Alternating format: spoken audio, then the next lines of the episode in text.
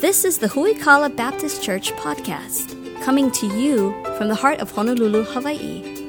Huikala is a dynamic family of faith committed to solid Bible teaching, discipleship, and helping you grow in your faith.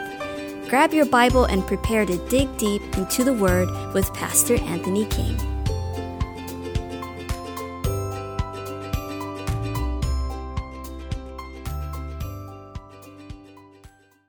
Thanks for being here tonight on a Sunday night. Uh, we're continuing our series through the book of James. So grab your Bible, turn to the book of James, chapter number one. We have notes for you tonight. You're welcome. Uh, the uh, ushers have those. If you didn't get a copy of the notes, as our ushers come by, slip up your hand. Uh, they got uh, notes and pens. Uh, grab a handful of pens to take with you as well, ushers, if you would tonight. Notes and pens. As I look through my notes that I'm going to preach from tonight, I, I, looked and I see there's a lot of Bible verses in here, and this would make a really good reference tool for you. And so uh, I know some of you like to figure out how long I'm going to preach. Uh, how many blanks you have in your notes has no bearing whatsoever on the length of uh, remaining length of the message. So don't try to calculate that. Uh, but uh, I, I, thought this would be really good for you for reference to go back to because we all need wisdom uh, for sure. Uh, the Bible is a book chock full of wisdom. Um, that's why I, I, encourage you to become a student of God's Word, uh, to walk in wisdom over and over. And again, throughout the Bible, we're commanded to seek out wisdom, to walk in wisdom, and to, uh, to walk circumspectly. And so, wisdom is one of those things that you just can't get enough of. And so, um, we'll talk about that tonight. James chapter number one, we'll start in verse number um, five and go through verse number seven. James chapter 1, verse number 5 If any of you lack wisdom, let him ask of God that giveth to all men liberally and upbraideth. That word upbraid means to scold or to uh, correct or rebuke. Upbraideth not, and it shall be given unto him, but let him ask in faith, nothing wavering. For he that wavereth is like a wave of the sea tossed in the wind and, and tossed. For let not a man think that he shall receive anything of the Lord. For me personally, and my. Uh, my daily devotional time, I have a prayer list that I go through. Actually, I have several different prayer lists that I pray through. I pray through a prayer list for myself and for my family. I pray list uh, through a prayer list for our church family, and then I pray through a list of uh, other friends that we have uh, that I pray for as well. But every single day in my daily prayer list, the first person that I pray for is myself. And you might think to yourself, well, that's kind of selfish to pray for yourself first before anybody else. And it's, it goes back to that idea that before you can help anybody else, you need to make sure that you can help yourself. And so, first thing I pray for myself every single day is this I pray for wisdom. Why do I pray for wisdom? Because the Bible promises, if any man lack wisdom, let him ask of God, who giveth to all men liberally. This is a promise from the Word of God that if you ever need wisdom, just ask for it and God will give it. Now, we need to know where to look to find it. It's not like God just automatically implants wisdom in our hearts for us, uh, although there is a certain degree to that. But we need to take a look to, tonight at where we find wisdom, where we can get wisdom from. But do not ever be remiss in asking for wisdom because God promises to give it. Oftentimes people ask, uh, Pastor, how can I pray for you? You can never go wrong praying for wisdom for your pastor because I need it uh, every single day. I need wisdom as a man. I need wisdom as a husband, as a father, as a pastor, as a friend, uh, as an encourager. Any aspect of my life, I need wisdom. When I don't know what to do, I always seek out wise, godly men that can speak truth into my life and, and guide me into biblical, godly wisdom as well. And so you can't get away from wisdom. We want our children to grow up not to just be well behaved kids, but we need them to grow up to be biblically wise. Uh, a wise man doesn't necessarily need a list of rules to follow. Uh, he can understand how life works and how God's word works and follow out wisdom for themselves looked at several different definitions of the of the definitions that are in your notes here tonight. None of these are original to me. I found them uh, through uh, a little bit of study and things like that. But wisdom is the quality of discerning what is true, what's ethically ethically right, and what should be done in different situations. That's a good uh, definition I like for wisdom. How do you handle a situation? Hey, if you have uh, uh, two families in the church that aren't getting along, how do we handle that situation? That comes down to wisdom. Uh, how do we deal with a, a, child who is misbehaving over and over? Uh, we deal with that in wisdom. How do you handle the situation with your unsaved neighbor who's being unreasonable? Wisdom will help guide in that situation as well. How do we help our kids uh, in school? Maybe an unsaved teacher. Wisdom will guide in that as well. And so, wisdom at the end of the day helps us to understand how to handle things in a way that's ethically, morally right, but it also helps us to understand different situations and circumstances as well. Biblical wisdom describes the practical skills associated with living a successful life. These range from the ability to create highly skilled works to the intellectual capability required to make choices that result in favorable outcomes and avoids trouble. We take a look in the book of Exodus when it comes down to uh, building the tabernacle. Uh, there's a, a, certain man, I think it was Exodus chapter 30, 32, something like that, uh, by the name of Bezalel, that God gave special wisdom in how to craft certain things for the temple. He gave him wisdom on how to actually build stuff. And so when we think of wisdom, wisdom isn't just necessarily knowledge or knowledge that relates to biblical aspects, but it can actually come down to the way that you do your job and a way that you uh, handle things uh, skillfully with your hands uh, can also uh, relate to wisdom as well. So wisdom isn't just one of those things that you need to just sit back and think about. It's something that we actually have the opportunity to put into practice as well. One author said basically, wisdom is the art of being successful or forming the correct plan to gain the desired results. It's the seat of the heart, the center of moral and intellectual decision. Another author said that wisdom is the capacity of judging rightly in matters relating to life and conduct. So when it comes down to wisdom, wisdom is more than knowledge. Wisdom is the application of knowledge. It's more than just being smart. There's a lot of smart people who have done a lot of really foolish things. There's a lot of smart people who've done a lot of dumb stuff. So, being intellectually bright, intellectually smart, is not a guarantee that you will walk in wisdom. Wisdom is more of an application of the knowledge that you have. The Bible says in James chapter 3, verse number 13, Who is a wise man and endued with knowledge among you? Let him show out of a good conversation his good works with the meekness of wisdom. Hey, who is a guy that has wisdom and knowledge? You'll know it by the ways that he lives his life. It will work itself out. And that's really the study that we're going through here on, on Sunday nights in, in James is practical Christianity. It will show itself, it will identify itself by the way that we live our lives. I sometimes explain the relationship between knowledge and the other uh, types of uh, man that the book of Proverbs talks about like this. Knowledge is, some, is facts. The stove is hot. Now, the book of Proverbs outlines four different types of men. Uh, it identifies a foolish man, a simple man, a scorner, and then it identifies the wise man. So we think of the idea of the stove is hot, that's a fact, that's knowledge the stove is hot, I think I will touch it would be foolishness. The, stove's hot. I think I'm going to give it a shot. I think I'm going to touch it and see what happens. That's foolishness. When we talk about the simple, the simple is the one who's ignorant. He doesn't know any better. The, the simple man would say this the stove is hot. What does it mean to be hot? I should touch it and find out. That would be the simple man. The scorner would be the type of person who hates wisdom. Uh, the book of Proverbs talks about the scorner as one who hates, is vehemently against wisdom. The scorner would say, Yeah, the stove is hot, but you should probably touch it because it won't hurt for very long. And don't let anybody tell you what you can and you can't touch. That would be the idea of the scorner. The wise man says, The stove is hot, and so because it's hot, I should not touch it. That's the wise man. But here's what wisdom does wisdom takes it one step further as well. Wisdom says, not only is the stove hot, not only will it burn me if I touch it, so I won't, I'm going to watch out and make sure that nobody else touches the stove because the simple or the fool could hurt themselves, and I want to protect them from that. Wisdom seeks to make a difference in the lives of others as well. So, wisdom is more than just knowing a lot of stuff. Wisdom is the ability to discern and to be able to live out based on the knowledge that you do have. The opposite of wisdom would be foolishness. Now, again, foolishness is different than being simple. The simple person just doesn't know any better. I got saved at nine years old, uh, accepted Christ as Savior as a, as a boy. I grew up in a church that didn't teach good Bible doctrine and definitely didn't teach uh, practical Christian living. I guess the doctrine was okay, but the doctrine just didn't make a difference on how we lived our lives. And because of that, I would say that there was a faulty, uh, there was a disconnect between doctrine and practical living, that the connection was never made. And so, as a young adult, I began to, to live a life according to the guidelines that I had set for myself. I didn't get into too much big sin, but I continued to live for myself and continued to.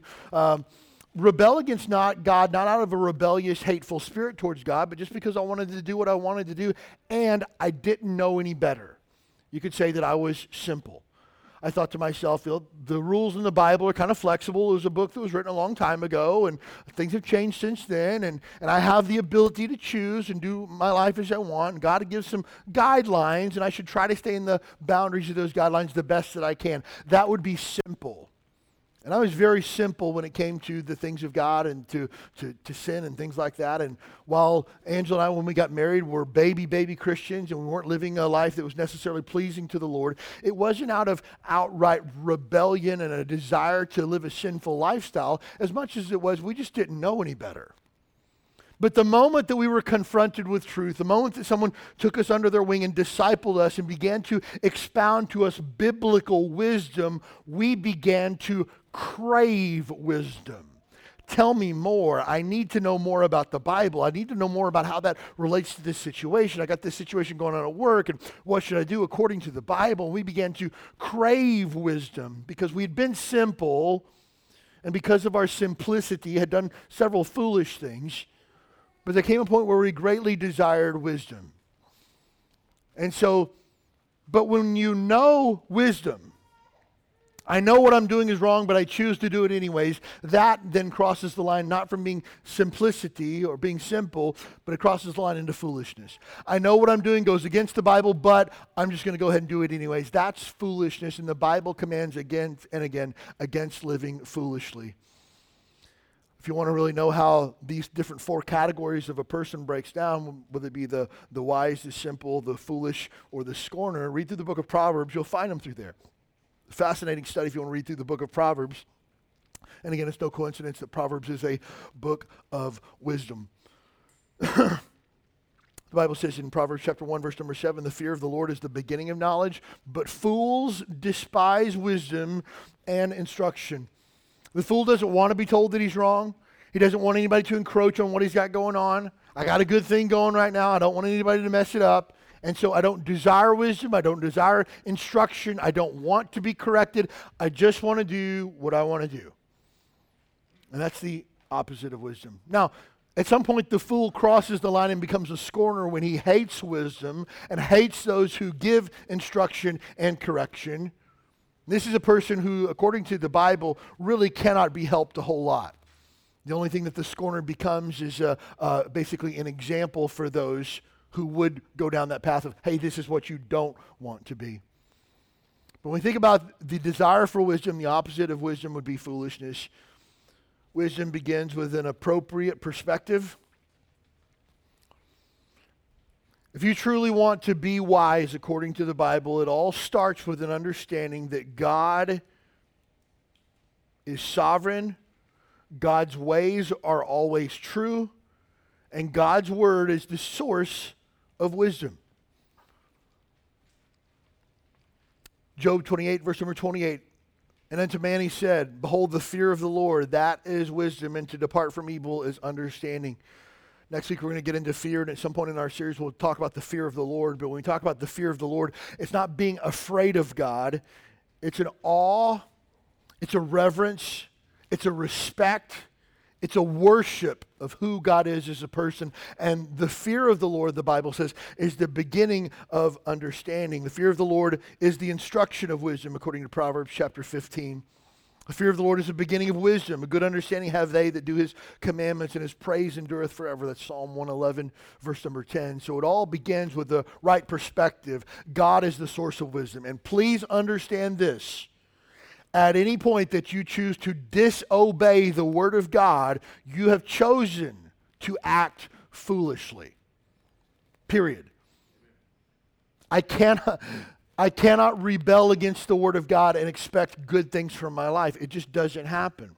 You can't live a foolish lifestyle and expect the things that would come to the wise person. It just doesn't work that way. So when we talk about wisdom, God gives wisdom for all who will seek it. One of the great promises from James chapter 1, verse number 5, if any of you lack wisdom, I don't know about you, but I greatly lack wisdom. Now, over the last two decades of walking with Jesus, I've grown in a lot of wisdom. But I still lack. I don't have it all figured out. But here's the promise if any of you lack wisdom, let him ask from God who giveth to all men liberally. If you desire wisdom, man, megadose on God's word, megadose on the Proverbs. If you read one proverb a day, you could never exhaust the resources of the wisdom found in the book of Proverbs. We often tell people to, if you don't have a good place in your Bible reading schedule, read one proverb a day. There's 31 proverbs, so there can be one for every day of the, the month. Today's uh, you know, July 11th, read Proverbs 11. Tomorrow, read Proverbs 12, and, and so on. And if you did that every single day for the rest of your life, you could never squeeze out all the wisdom that's found in the book of Proverbs. It was written by the wisest man to ever live outside of Christ himself. God gave him special wisdom, and before this guy died, Solomon, he wrote a book to his boys. Boys, here's everything that I know about life. And he wrote the book of Proverbs. And so it gives us the ability to kind of read, uh, sit in on a conversation be a fly on the wall as a father speaks to his sons about everything he knows about life.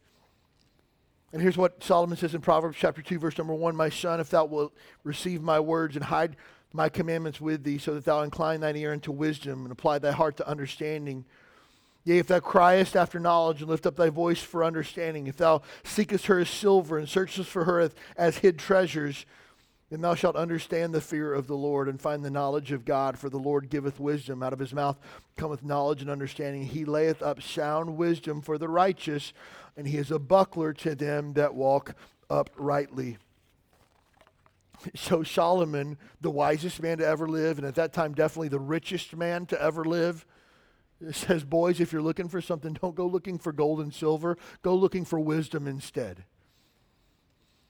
Because wisdom is greater than gold and silver, wisdom is greater than treasure and riches. I would definitely rather have a wise friend than a rich friend, that's for sure. And Solomon says, Guys, if you're going to go after anything, go after wisdom. Ephesians chapter 1, verse number 17 says that God of our Lord Jesus Christ, the Father of glory, may give unto you the spirit of wisdom and revelation and the knowledge of Him. It's amazing that when we think of the wisdom of God is higher than anything that you and I could possibly think of. And the Bible says that, that the, the wisdom of this world is actually foolishness to God. And God's wisdom is so much higher than our wisdom and understanding, and God's wisdom is so much higher than the world's wisdom and understanding. But here's the awesome thing about God's wisdom He says this if you want it, just ask for it. That God's wisdom, He's not trying to keep a secret. I, I remember as a teenager uh, sitting through multiple teen conferences and youth conferences and youth retreats and things like that, where uh, the speakers would come and talk about discovering God's will for your life, like it was this big, huge secret that needed to be uncovered, and we could go on this crazy quest, like uh, Indiana Jones and Raiders of the Lost Ark, to find God's will out there. And, and through this process, you could possibly discover the wisdom of God, like it's this ancient art treasure that once you find it, you'll be like, yes, I finally found it. God's not trying to keep either his will or his wisdom is secret. It's plain, it's out there, it's on display, it's free for the taking. It's like God dumped a dump truck out in the middle of the street and says, hey guys, come and get it. Wisdom isn't one of these things that we have to be on this crazy quest to find. We don't have to get a secret decoder ring to, to understand the, the mystery ways of God. No, it's, it's plain, it's clear. God says, ask for it, I'll give it to you. The problem in my life, and probably yours as well, isn't so much that I don't get wisdom or I don't know where to find wisdom. My problem, and probably yours as well, is that we often don't want to obey wisdom. I know what I should do, that's clear. I just don't want to do it. I know what the right thing to do is in this situation. It's just going to be really hard. I know the right thing to say in this given circumstances. It's just going to make things really awkward between us. And so it's not so much that God's wisdom is this hidden gem that we have to spend a lifelong quest to unlock a, a, small bit of it. God wants to give it liberally, the Bible says. All we have to do is ask, and He's willing to give it. Desiring wisdom is a mark of maturity. Wanting to know more of God's word, wanting to know more of God's ways is a, a mark of maturity. And it, it's interesting to, to, to note as well that wisdom isn't necessarily something that always comes with age. Wisdom is something that comes from being immersed in the Word of God and being very aware of life. You take, for example, my, my grandfather on my mother's side was a despicable excuse for a human being. He was an unsaved man. He was an alcoholic. He was a wife and child abuser. Talk about the lowest of the low. This guy was it. He was married seven times. you talk about a guy who knew a lot about marriage.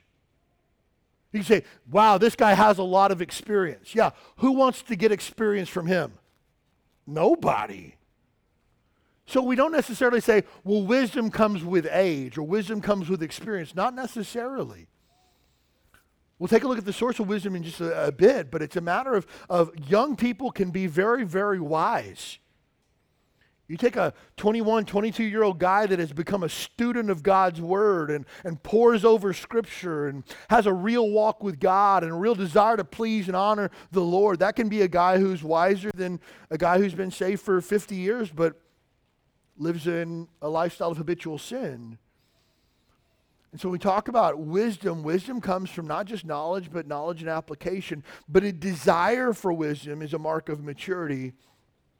Paul says in 1 Corinthians chapter 2, verse number 6, Howbeit we speak wisdom among them that are perfect, or those that are mature. Yet not the wisdom of this world, nor the princes of this world that come to naught. Hey, we sit and talk about the wise things of God with those people that are mature. And it's interesting as, as Paul talks to the, the church at Corinth, this is an absolutely scathing rebuke, 1st and 2nd Corinthians, where he says to them, Hey, we talk about the wisdom of God with those that are mature, and that's obviously not you. Harsh. and you know what's always funny to me is that uh, we, we traveled for, for 12 months uh, sharing the, the burden of, of, planning a church in Honolulu before we came and started Huikala. And I, I lost count. It was probably a dozen or so churches as we traveled, and they were primarily through the South. I don't know if that has anything to do with anything. But we came across churches that were called like Corinthian Baptist Church.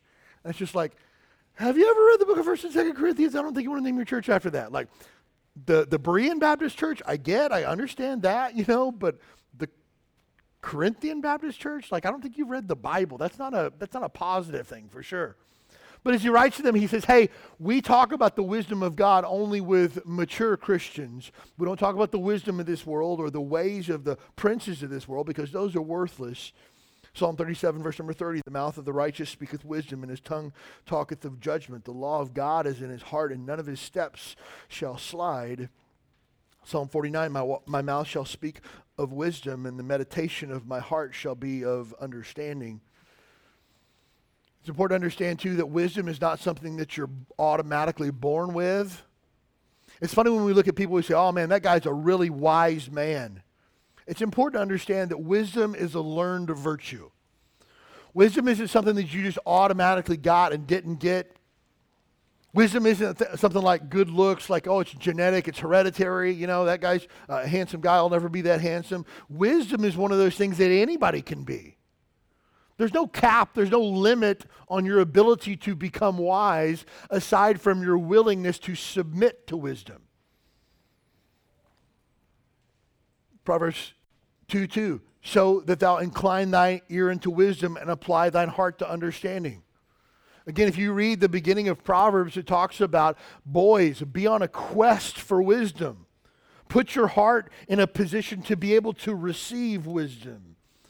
That's why I want to commend you to, for being in church on a Sunday night because you're saying, I want more of God's word than what I got on Sunday morning. Sunday morning was good. I'm, I'm thankful for that. I'm helped by that. But I want more of God's word that shows a, a lack, uh, I'm sorry, that shows maturity on your part. For those who say, hey, I got enough church to last me for a couple of weeks, that shows immaturity on their part. But you're putting yourself in a place where I want to hear the Word of God more. I want to hear more wisdom. I want my life to be changed by the Word of God more often. And again, when we submit ourselves to a small group on Wednesday night, We're saying, I want to be around other people who want to be wise as well. I want to be in a community of people every single week that are going to love one another and pray for one another. And I want to hear what other people have to say about the, the truths that were presented from God's Word on Sunday. Let's talk about Sunday's message and what are some things that stuck out to you or what are some things that, that you learned from a message because I want to grow in wisdom with other people. Again, that's not a mark of immaturity, that's a mark of spiritual maturity. When we talk about wisdom, we need to understand that God is the source of all wisdom. Where do we get wisdom? God says, ask, and we'll receive it. Now, is it this a matter of it's just going to automatically be implanted in my heart, in my life? Maybe, maybe not. But according to the book of Proverbs, it's a matter of putting your heart in the right position, putting yourself in the way of wisdom, being ready to receive wisdom and be willing to apply the knowledge that you have? Daniel says in Daniel chapter 2, verse number 20, Daniel answered and said, Blessed be the name of God forever and ever, for wisdom and might are his. And he changes the times and the season. He removeth kings and setteth up kings. He giveth wisdom unto the wise and knowledge to them that know understanding. Hey, Daniel got it. Hey, God is in control of everything. He's sovereign. And if there's wisdom and strength belong to him, and if he wants to give it to anybody, he can choose to give it to who he wants. So we think of the source of wisdom. You cannot go wrong with the Word of God. You can't. Become a student of it, spend every single day for the rest of your life in it, know it forwards and backwards. Again, we have so many Christians that if I were to say, hey, if you believe that this is the Word of God, say amen. Amen. Hey, if you think we should build our life on this, say amen. Amen. Hey, say amen if you spent seven days of the last week in it. Probably get pretty quiet at that point. We know we should read it. We know that it contains wisdom. We know that it contains the answers to life, but we don't immerse ourselves in it. Why? Foolishness. if you really want wisdom, dig into the Word of God like never before. Become a student of God's Word like never before. Take your Bible reading more than I'm just going to read one chapter a day to I want to dig deep into the Word of God and understand it more. I want to read good Christian books that help me with, un, with understanding wisdom. You know, I want my marriage to be better. Good. Go to the Word of God. Ephesians chapter 5 talks about what a Christian marriage should look like, and it's actually a picture of the way that Jesus loves his church. And if you read through all of the Bible, you'll find that if you were to study what the Bible says about marriage, it's very, very sparse, I guess you could say. There's not any huge, lengthy passages that talk about marriage. And so there's only a little bit there. And so I have taken upon myself to learn more about marriage. And so I, have read just about every single Christian marriage book that's out there. I can, I can tell you that. I mean, Love and Respect, read it. Gary Smalley wrote something, I've read it. You know, I can, laundry list goes on and on of books that I've read, but here's the crazy thing about the Christian marriage books they're all pretty much the same. I mean, if you read one, if you read three of them, you've read them all. Let me put it that way. And I've read probably close to 50 books on marriage. And frankly, I'll, I'll be honest with you, I have to confess this before you. I don't read any more books on marriage. I'll go back and reread some of the ones that I've read before, but, but basically it boils down to this stop being selfish, walk in the Spirit, submit yourselves one to another.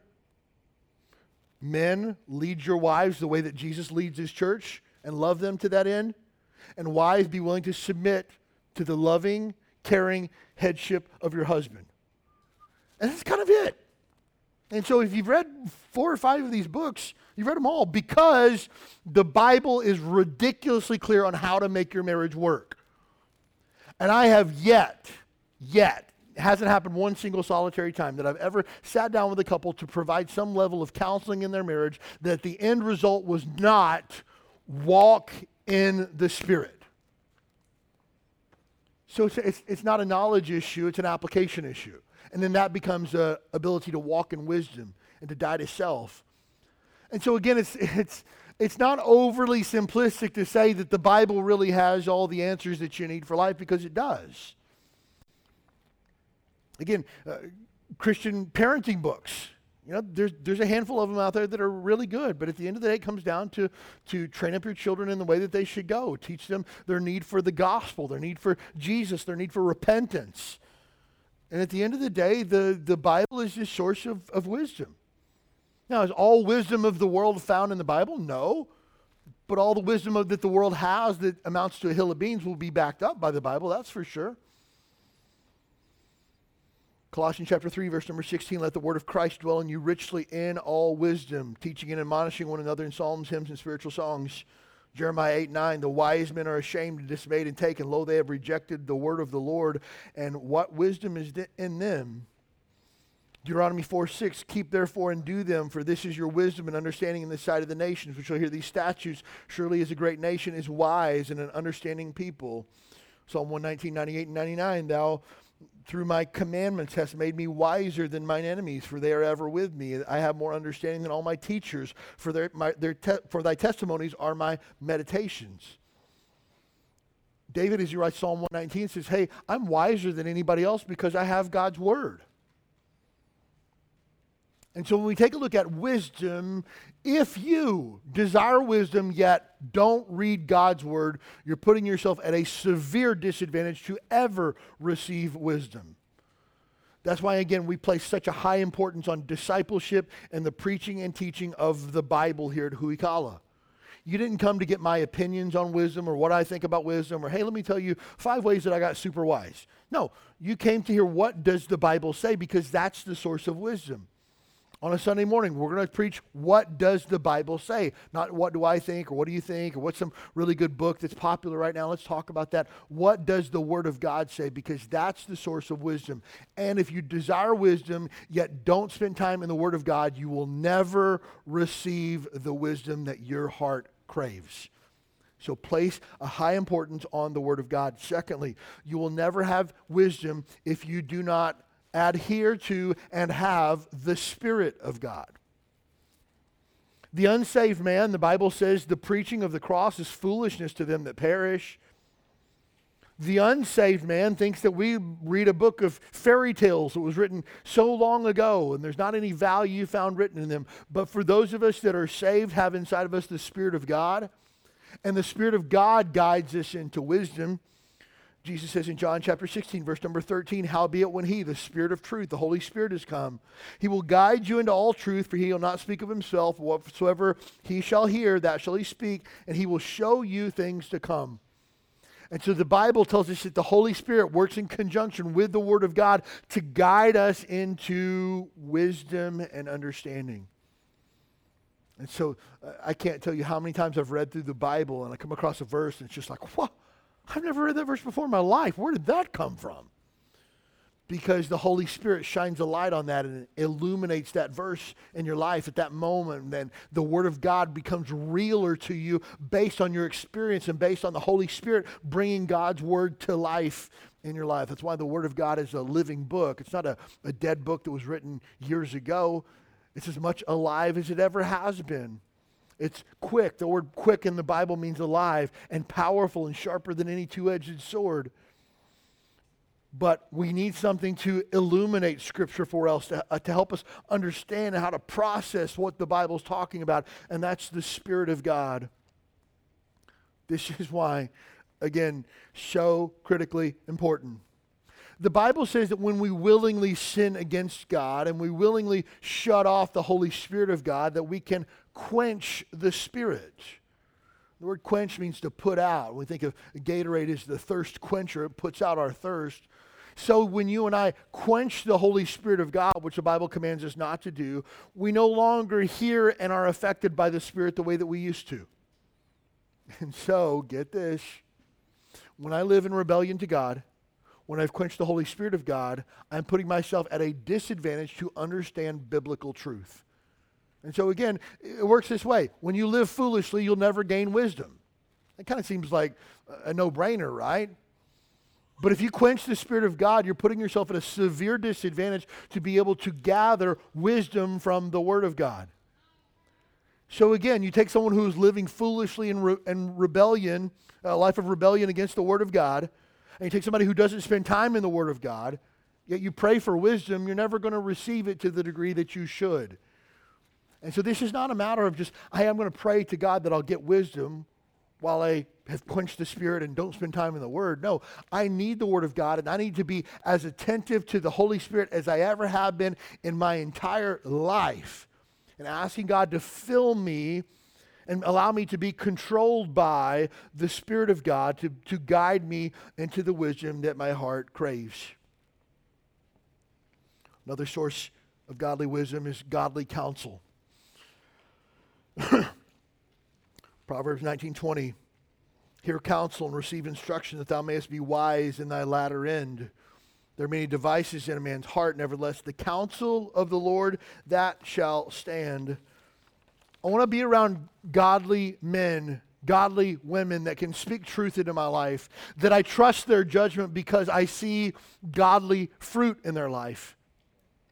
I'm not going to ask the unsaved guy that I work with that is divorced twice what he thinks I should do in my marriage. I don't really care what he thinks. If he gives me advice, I'm probably going to do the opposite because whatever you're doing is obviously not working for you. I want to be around guys that have been walking with Jesus not for a couple of weeks or a couple of months, but guys who've been walking with Jesus for a couple of decades. Hey, man, tell me what I should do in this situation here. What would you do if you were in my shoes? What's the wise thing to do in this particular situation or circumstance? Hey, I was thinking about doing this. What are your thoughts on that? I need godly counsel in my life.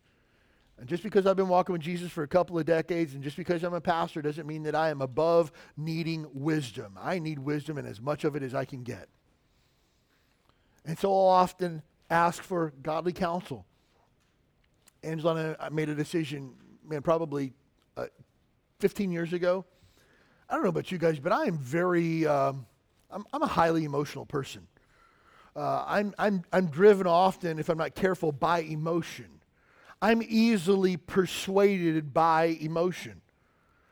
And so, our church in California, once a year, they would have a, a, missions conference, and somebody would come and they say, Hey, here's the place we're going to in Mexico, and the mayor of this town wants somebody to come and plant a church, and he's willing to give 10 acres of land and, and build a church building for anybody that'll come and start a church. And they show these pictures of these kids that don't know Jesus in this area where there's no gospel witness. And you see these people that are running to Catholic Mass.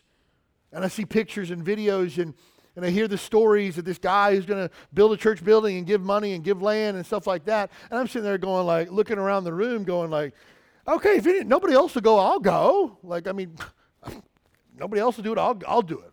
So here I am offering myself as a missionary to Mexico. We're at Mexico, I'm not really sure. I got to talk to this guy afterwards to find out where I'm going. And before I know it, before the day's over, I'm ready to be a missionary in Mexico because I saw some video and heard some story. And so it doesn't take long to realize that there's a need everywhere, and the, the person that comes by with the saddest story or the most pictures in my heart's going to win. So I can't make decisions at the drop of a hat based on emotion. I need something higher than emotion. I need to be led by, help me with it, wisdom. So Angela and I made a decision like 15 years ago after one too many times of surrendering to every place on the globe as a missionary. I mean, man, we were going to, to Thailand, we were going to China, we were going to Japan. Uh, we were going to Mexico. I went to El, uh, on a mission trip to El Salvador. Man, we were going everywhere. Like, point me in a direction and turn me loose, and we're going to win people to Jesus, man. I needed something bigger than that. And so we made a decision 15 years ago. Here's what we did we will not make any life altering decision without 90 days of prayer and fasting and asking specifically God for wisdom in the situation. I will not make any life altering decision without uh, receiving counsel from five godly men that I know that have been walking with Jesus for decades. And those are two kind of safety measures we put in place to make sure that we don't do something harebrained and crazy. And I still adhere to both of those. I'm never going to make any life changing decision without 90 days of prayer and fasting and asking God for wisdom. I'm not going to make any life altering decision without talking to five godly men that I respect and receiving wisdom from them when we started, when we felt like God moving us to, to Honolulu to plant Huikala, we did that exact same thing. I, I prayed and fasted for 90 days. And at the ni- end of 90 days, God made it abundantly clear, like ridiculous clear. Like, had He written me a letter and signed it at the bottom, it could not have been more clear that we were supposed to be here in Honolulu and planting this church. And then I talked to, to five godly men that, that I loved and respected and asked them for their wisdom and things like that. Four of them told me, man, 100%, no doubt about it, we see God moving in this situation. And one guy that I talked to, one out of five says, bad idea, you need to stay put. And it's just like, wow. And I said, man, tell me why. Tell me more. And man, I was taking notes on why we shouldn't do this. Uh, you know why? Because I wasn't trying to do what I wanted to do. If that was the case and somebody tells me what I don't want to hear, I'd be like, Pa, you're outnumbered four to one, dude. I don't care what you think. Or I would say, hey, let me convince you. Let me answer all of your questions so that I can present a better case to get you to do what I want to do. And oftentimes people do that when it comes to godly counsel. Hey, I'm going to move to Wyoming where the closest Bible preaching church is 90 minutes away, but we sure do love a good road trip. And so we think it'll be a good fit for our family. And I've talked to these three guys that I love and respect who think it's a bad idea, but I found one guy who says, hey, go for it. And so I think we're going to go with that. And so I wasn't trying to get this one guy to, to be on my side. I said, hey, tell me why you feel like it's a bad idea. And I took furious notes. And man, I took that back and I prayed on every single point of that for the next 30 days. And then I went back to the other four guys and said, hey, I talked to this guy and he tells me that it's a bad idea and here's what he thinks. What do you think about that? And I wasn't just going to say, hey, this guy's outnumbered or this guy doesn't know what he's talking about. And I really, I, we pored over it and prayed over it. At the end, we felt like God wanted us to, to push forward. I went back to him and said, Hey, I recognize, I, I greatly respect you and, and, your thoughts, and here's the decision we're making. Here's why we're making that decision. And he says, he says, if you feel like that's wise and you feel like you've done your homework and your legwork and God's leading, he goes, I don't have any reason to tell you not to. He said, but you asked for my thoughts and I gave them to you. Man, I appreciate that. And so, man, we plowed forward. We put the pedal to the metal and, and pushed forward, and, and here we are. No lie. That guy, like, three years later called me up and he says, Hey, I just want to tell you, I was 100% wrong. He goes, I, What I told you, I, I stood by that at the time. He goes, But I see what God's done in your life. And he says, It's evidence that I was wrong, that you made the right, you made the wise decision. And, and I appreciated that level of humility. And that's, again, one of the reasons why I loved and respected this guy because he was humble. But here's the thing don't look for godly counsel that will tell you what you want to hear. Look for godly counsel that will lead you into wisdom because that's what we crave in these situations. Here's the thing uh, you, you will realize that you are a godly, mature Christian when you say, I don't want it my way, I just want to do what's wise. That's when you've reached a level of maturity. Because immaturity says, I want to do my own thing and I need somebody to tell me that it's okay for me to do my own thing. And hey, look, if you want to go blow your life up and live in foolishness, feel free to do that. Nobody's going to stop you from doing that. But if you really want to walk in wisdom, you're going to come to a point where you say, I don't want what I want, I want what's wise instead. And godly wisdom will come from godly counsel. We'll also find it from find wisdom from godly instruction. This comes from the preaching and teaching of God's word. This is people in your life just telling you, hey, I think this is what you should do. This is different from counsel. This is somebody just flat out telling you, hey, I saw what you did there, and I don't think you should do that. And here's the thing you need to put yourself, and this might sound awkward, but let me just tell you this you need to put yourself in the way of godly instruction, where godly instruction will find you. Not where you have to go looking for it or searching for it, but where you can automatically be smacked up beside the head with godly truth. You and I need that in our lives. Where do you find that? You find it from spending time with godly Christians. You find it from being in a Bible preaching church. You find it from reading God's word. Proverbs 9 9, I love this. Give instruction to a wise man, and he will be yet wiser. Teach a just man, and he will increase in learning. Again, I believe, this is just my interpretation on Proverbs 9 9. If you disagree with me, that's okay. We can still be friends. But I read Proverbs 9 9 as there's no cap on wisdom. Like you never reach the pinnacle of this dude is wise and he can check wisdom off of his list and, and just go on with life. No, the Proverbs 9 9 says, Teach a wise man and he will become even wiser. Ah, that's what I want. Sign me up for that. I don't, I don't consider myself a foolish person. I do foolish things from time to time, but I wouldn't classify myself as foolish. I would consider myself wise. But I'm not content with where I'm at in wisdom. I want to be even wiser. And how do you do that? You receive instruction. I haven't made it yet, but I want to learn more. I want to grow more. This is why, again, for me, I listen to, to preaching podcasts throughout the week because I love the preaching of God's Word. I spend time reading Christian books, and uh, sometimes I'll read books that are written by secular authors. But here's what I have found.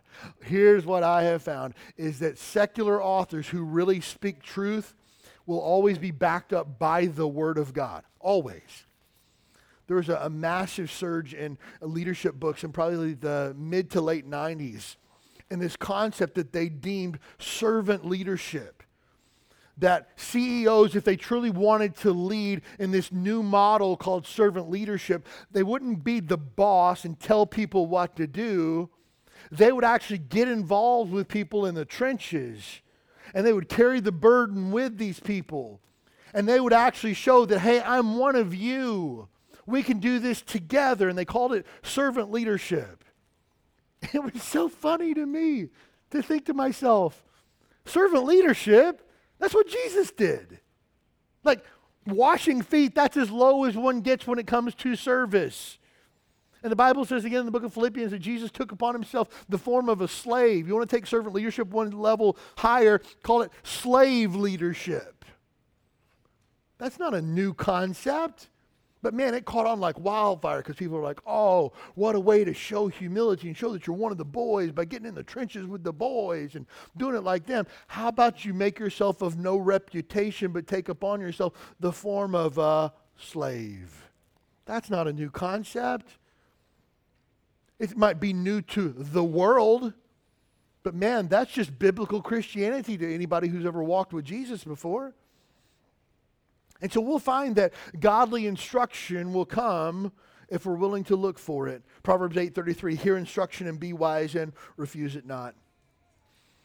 Here's another one that I love, a source of wisdom we sometimes overlook. Determined observation. This is just being aware of what's going on in life. Hey, I see that guy that I work with, and I've seen the decline in his life and the decisions that he's made. Hey, I see that person that we used to go to church with that went to a different church because they liked the music over there, but it, even though it had questionable theology. And I've seen some of the things that they post on Facebook, and ah, I don't like what I see.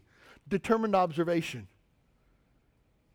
There was a, a guy that I used to work with in, in California uh, that I was friends with. He's a great guy, loved the Lord, man. We served Jesus together.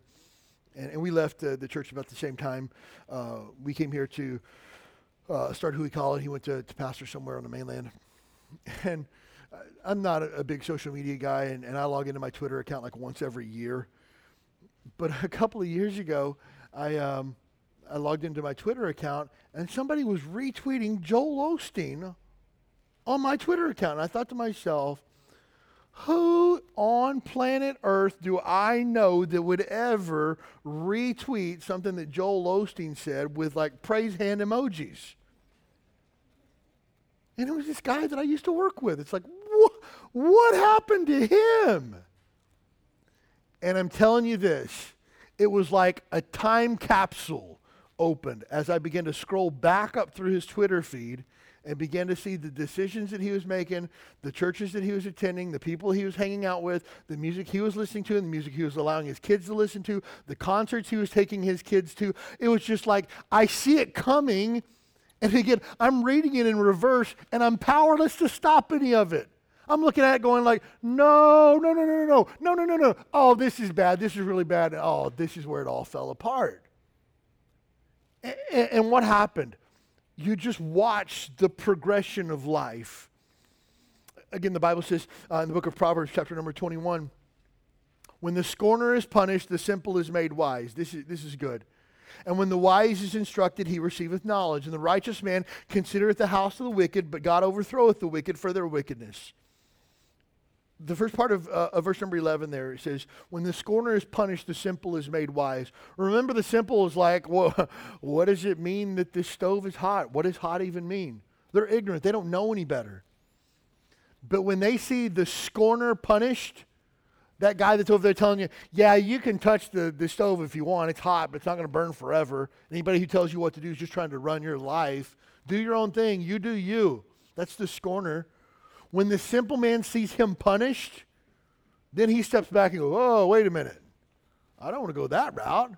Look at that guy. That guy burned his hand off and wound up in the emergency room. They had to amputate his arm. I'm not going to take advice from him. That's foolish. So even the simple can watch what's going on and receive wisdom. You know, one of the other things that Solomon says in Proverbs 6 6 Go to the ant, thou sluggard, and consider her ways and be wise.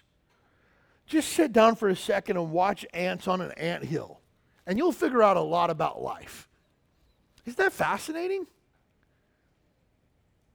Just, just watch what's going on and you'll figure out a lot about life. I, I, enjoy going to the gym. It's, it's a, it's a outlet for me for stress and, and everything else that I got going on in my life. But here's the thing that I enjoy about the gym too. It allows you to observe a lot about life there. Because you see people that are consumed with vanity, what they look like and how they present themselves. You look at people who are struggling with insecurity in ways that they want to, to make up for that. You see people who are willing to, to quit when things get hard. You see people that are willing to push through difficult times in adversity, despite the, the pain and the physical uh, being uncomfortable. They're willing to push through. You learn about, a lot about life in the gym. Only if you're looking for wisdom, though. Otherwise, you see a bunch of meatheads that are screaming and yelling and dropping stuff and being loud and all sweaty and stuff, you know? But if you're watching, you can learn a lot about life. Man, one of the things that I love, I love, it's a pastime for me, people watching. Like, drop me at Ala Moana Center and put me on a bench and come back and get me in like three hours. I will have a blast. Oh, it's so good. You know why? Because you learn a lot about life while you're there. You see how people interact with each other. You see how people talk to each other. And Angela, I, uh, a couple of years ago, had gone to drop her kids off at school, and I ran by the McDonald's after we dropped them off. And I walked in, and there was a guy sitting at the table, and he had two smaller kids, and they were sitting at the table, and they had Happy Meals for the kids, and he was there going through the homework with his kids and stuff like that. And I thought, how sweet is that? Like, and he's in work clothes. He's dirty and stuff like that. Looked like he worked construction or something like that because he had on the, the safety yellow shirt and had paint all over it and stuff like that. Had on work boots. And here he is at the table with his kids. Bought him a Happy Meal and helping them with their homework. And like I walked by and it just warmed my heart. And I was just like, get it, dude. Like, I don't know what your story is. I don't know if you're, why would you do that at McDonald's? Is it a special treat for the kids? Are you a single dad who's just trying to grind through it, working construction, but you want to help out your kids with their homework? And like, I just walked by and I just had a good feeling. Like, I wanted to like buy them an ice cream cone or something like that. And, and I'm just sitting there like observing life. And it's just one of those just feel good moments. And then I hear the dad say, you are so stupid. We've gone over this a dozen times. I'm not even going to help you anymore with this. And he took her papers and raked them off the table. And she just sat there and cried. And he goes, Dry it up. And, and like my heart sank. I want to like go over there and put my arm around that girl and say, sweetheart, it's okay. It's only homework. Nobody really cares about this. You'll never use math after you get out of school, anyways. Seriously. And whoever this guy is, he's a jerk, you know. But what happened? What was the difference there? Here I had a feel good moment where I just wanted to buy the guy an ice cream cone. And then the, 10 seconds later, I wanted to grab him by his shirt out in the parking lot and, and pound his face into the pavement. What changed there? Determined observation. Because here's what you'll find out in life things aren't always the way that they seem. And so you might need to just step back at this situation and look at it for a little bit longer. And the Bible talks about those that are hasty to rush to judgment, that are quick to say whatever's on their mind. And those are not the people that are considered wise according to the Bible. It's those who are willing to step back and observe for a moment. And so learn a lot about life. You gain a lot of wisdom by focusing on what's really going on and seeking wisdom that way. Again, true wisdom always aligns with the Word of God. Always. The wisdom of God will never be outdone by the wisdom of the world. And anytime the wisdom of the world says requires you to, to violate the word of God, just know that it's not really wisdom. Because true wisdom will always be validated by the word of God, not violated by the word of God. Proverbs 21:30 there is no wisdom nor understanding nor counsel against the Lord.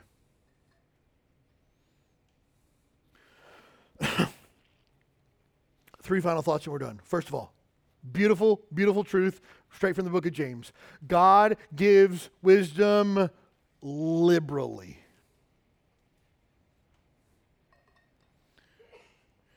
When I talk to, about God giving wisdom liberally, he's like the lady at Panda Express as she's making your meal. And she's already put two scoops of orange chicken on there. And she gives grabs a little bit more and puts it on there anyways. It's like, yes, load it up so that the orange chicken touches the top of the foam thing when you shut it. Just like that. But then there's the one, it's like the, the lunch lady from high school that you never really liked. I had this happen twice to me, and every time it just grinds my gears. They put it on there, and then they look and they scrape like two pieces off and put it back. It's just like, there's like two pieces. You're really going to do that to me? Like in front of me. It'd be one thing if you did it in the back, but you're doing it right in front of me. That's dirty. But God, when He gives wisdom, He loads it up and He looks and He goes, Is that enough? No, I'll take a little bit more. Okay. If you want more, just ask. God's the type of God that you can go back for seconds and thirds and fourths. He'll give you as much as you want. If you, any man lack wisdom, let him ask of God, who giveth to all men liberally. Load him up, load him up. And he upbraideth not. He doesn't scold you like, oh my goodness, are you seriously going to ask for more? It's always, it's always cute to watch our guys on our men's leadership night. And I say cute because it is legitimately cute you see a bunch of big burly dudes that go through and they're making themselves hot dogs and, and hamburgers and stuff like that. And, aside from the cute part, there's always a couple of guys that put like a single hamburger patty on there with like mustard. It's just like, bro, are you really trying keto this week? Because like, it's not to last. Just get yourself a bun, get yourself a, some ketchup. Nobody's to tell on you. Like, just just do your thing, man. But it's always funny. You see guys, they'll, they'll, they'll make themselves a plate and they'll sit down and they'll sit there for a minute they'll like be looking around and stuff like that, and you say, "Hey guys, we got plenty of food if you guys want to grab seconds." And like 15 guys jump up and go back over there and start loading up again. You know, they were waiting for permission to come back. You know, it's just like, yes, like. Heaven help us if we ever have a men's event when we run out of food. That just goes to show like we didn't plan ahead for like dudes, right? But here's the thing God doesn't say, like, oh, you want seconds? Yeah, try again tomorrow. Or, oh, you're so dumb asking for wisdom again. There's no rebuke with God when you ask for wisdom. Just keep coming and ask for it. He's willing to give it. So God gives wisdom liberally.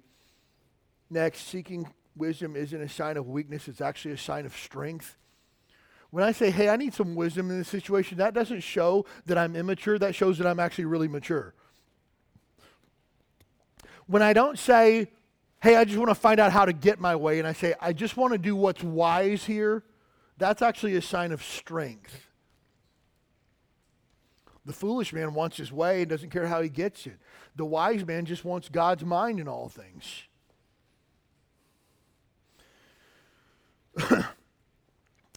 this one isn't in your notes, it's just good stuff. As we mature as Christians, we'll ask less and less the question, is this right or wrong? But we'll ask, is this wise? Is this wise? Hey, Pastor, I'm thinking about going out with the guys this weekend and going to a bar, but I'm not going to drink. That's okay, right? Nothing wrong with that if I go to a bar with the guys after work and don't drink. I would venture to say that there's probably a place in the Bible that we could find out that that's probably wrong to do so. Follow not a multitude do, do evil, and a couple other places in the Bible. But really, Bud, the question you need to ask yourself is is that wise for a guy who seeks to be a man of God? for a guy who wants to set a good example of what a Christian man looks like for his coworkers, for his friends, for his family, for his children, for his wife. Got to ask yourself the question is that wise? Hey, I'm thinking about getting the Romans Road tattooed on my forearm here. What do you think about that, Pastor? Right? That'd glorify the Lord, right? I think we could probably find some places in the Bible where we would say that that's probably not a good idea. But the question at the end of the day is is it wise? Hey, Pastor, uh, my daughter is going to her high school prom and everybody's renting hotel rooms afterwards. Nothing wrong with that as long as it's just a bunch of girls, right, on a high school prom night. well, I think we'd probably find some places in the Bible where to say that's not a really good idea. But the question is, is it wise? I don't think anybody could say that that's wise. But again, it takes a mature Christian to be able to ask questions like that. Because the immature Christian says, hey, I want to do this. The Bible says that's okay, right? Right? Right? I, I can do that, right? That's an immature Christian. The mature Christian says, I don't want to do it if it's not wise. I don't want to do it if it would hurt my testimony. I don't want to do it if it would cause others to think that I'm foolish. I wouldn't want to do this if it would hurt the name of Christ. I wouldn't want to do this if this is unwise. That's when we can see maturity taking place in our lives. And that's what I'm going to challenge you with tonight. Seek to be a wise, mature Christian. Look, I don't want my kids to just follow my rules because there's coming a day when my kids will move out of my house and they no longer have to follow my rules. But if they don't follow my rules but can walk in wisdom, I think we're in a pretty good spot. And so for me as a parent, I don't train my kids to follow my rules. I train my kids to be wise. Uh, for me as a kid growing up, my parents would always tell me, "Hey, you do this." Why? Because I said so. And here's the thing as parents, sometimes, especially the parent of a three year old, I get it. Sometimes you got to say, because I said so. You can't reason with a three year old. But then there comes a point in our kids' lives where they need to understand you don't need to follow this just because your dad says you need to follow this because this is wise. And so, as parents, we want to put into our kids from an early age not the ability to follow rules, because we'll follow rules because we either fear consequences and if we fear consequences, then we'll at some point make a determination are the consequences worth it or not? Or even worse, can I hide my rule breaking so that I don't face the consequences? But here's the thing if I can stick in my kids from an early age wisdom, they'll say, well, I probably could do that, but I don't want to because that's foolish. That wouldn't be wise. And so, again, the Bible teaches us so much about parenting. Again, uh, there's a handful of passages that deal specifically with parenting in the Bible, but the Bible is chock full of wisdom that we get to put into our kids. And so, seek wisdom. But wisdom is found, first of all, from the Spirit of God, and you will not have the Spirit of God unless you're a child of God. If you're here tonight and you don't know for sure that you're saved, you need to know for sure that heaven is your home, that Christ died for your sins, and put your faith and trust in Jesus and be born again, and then you'll receive the Spirit of God, which will guide you into all truth, Jesus Christ says. But for the majority of people in this room, I know your story of salvation, how you trusted Christ. Hey, let's walk in wisdom this week. Let's walk in wisdom till the day that we die, and let's crave wisdom like we would crave treasure, as Solomon says.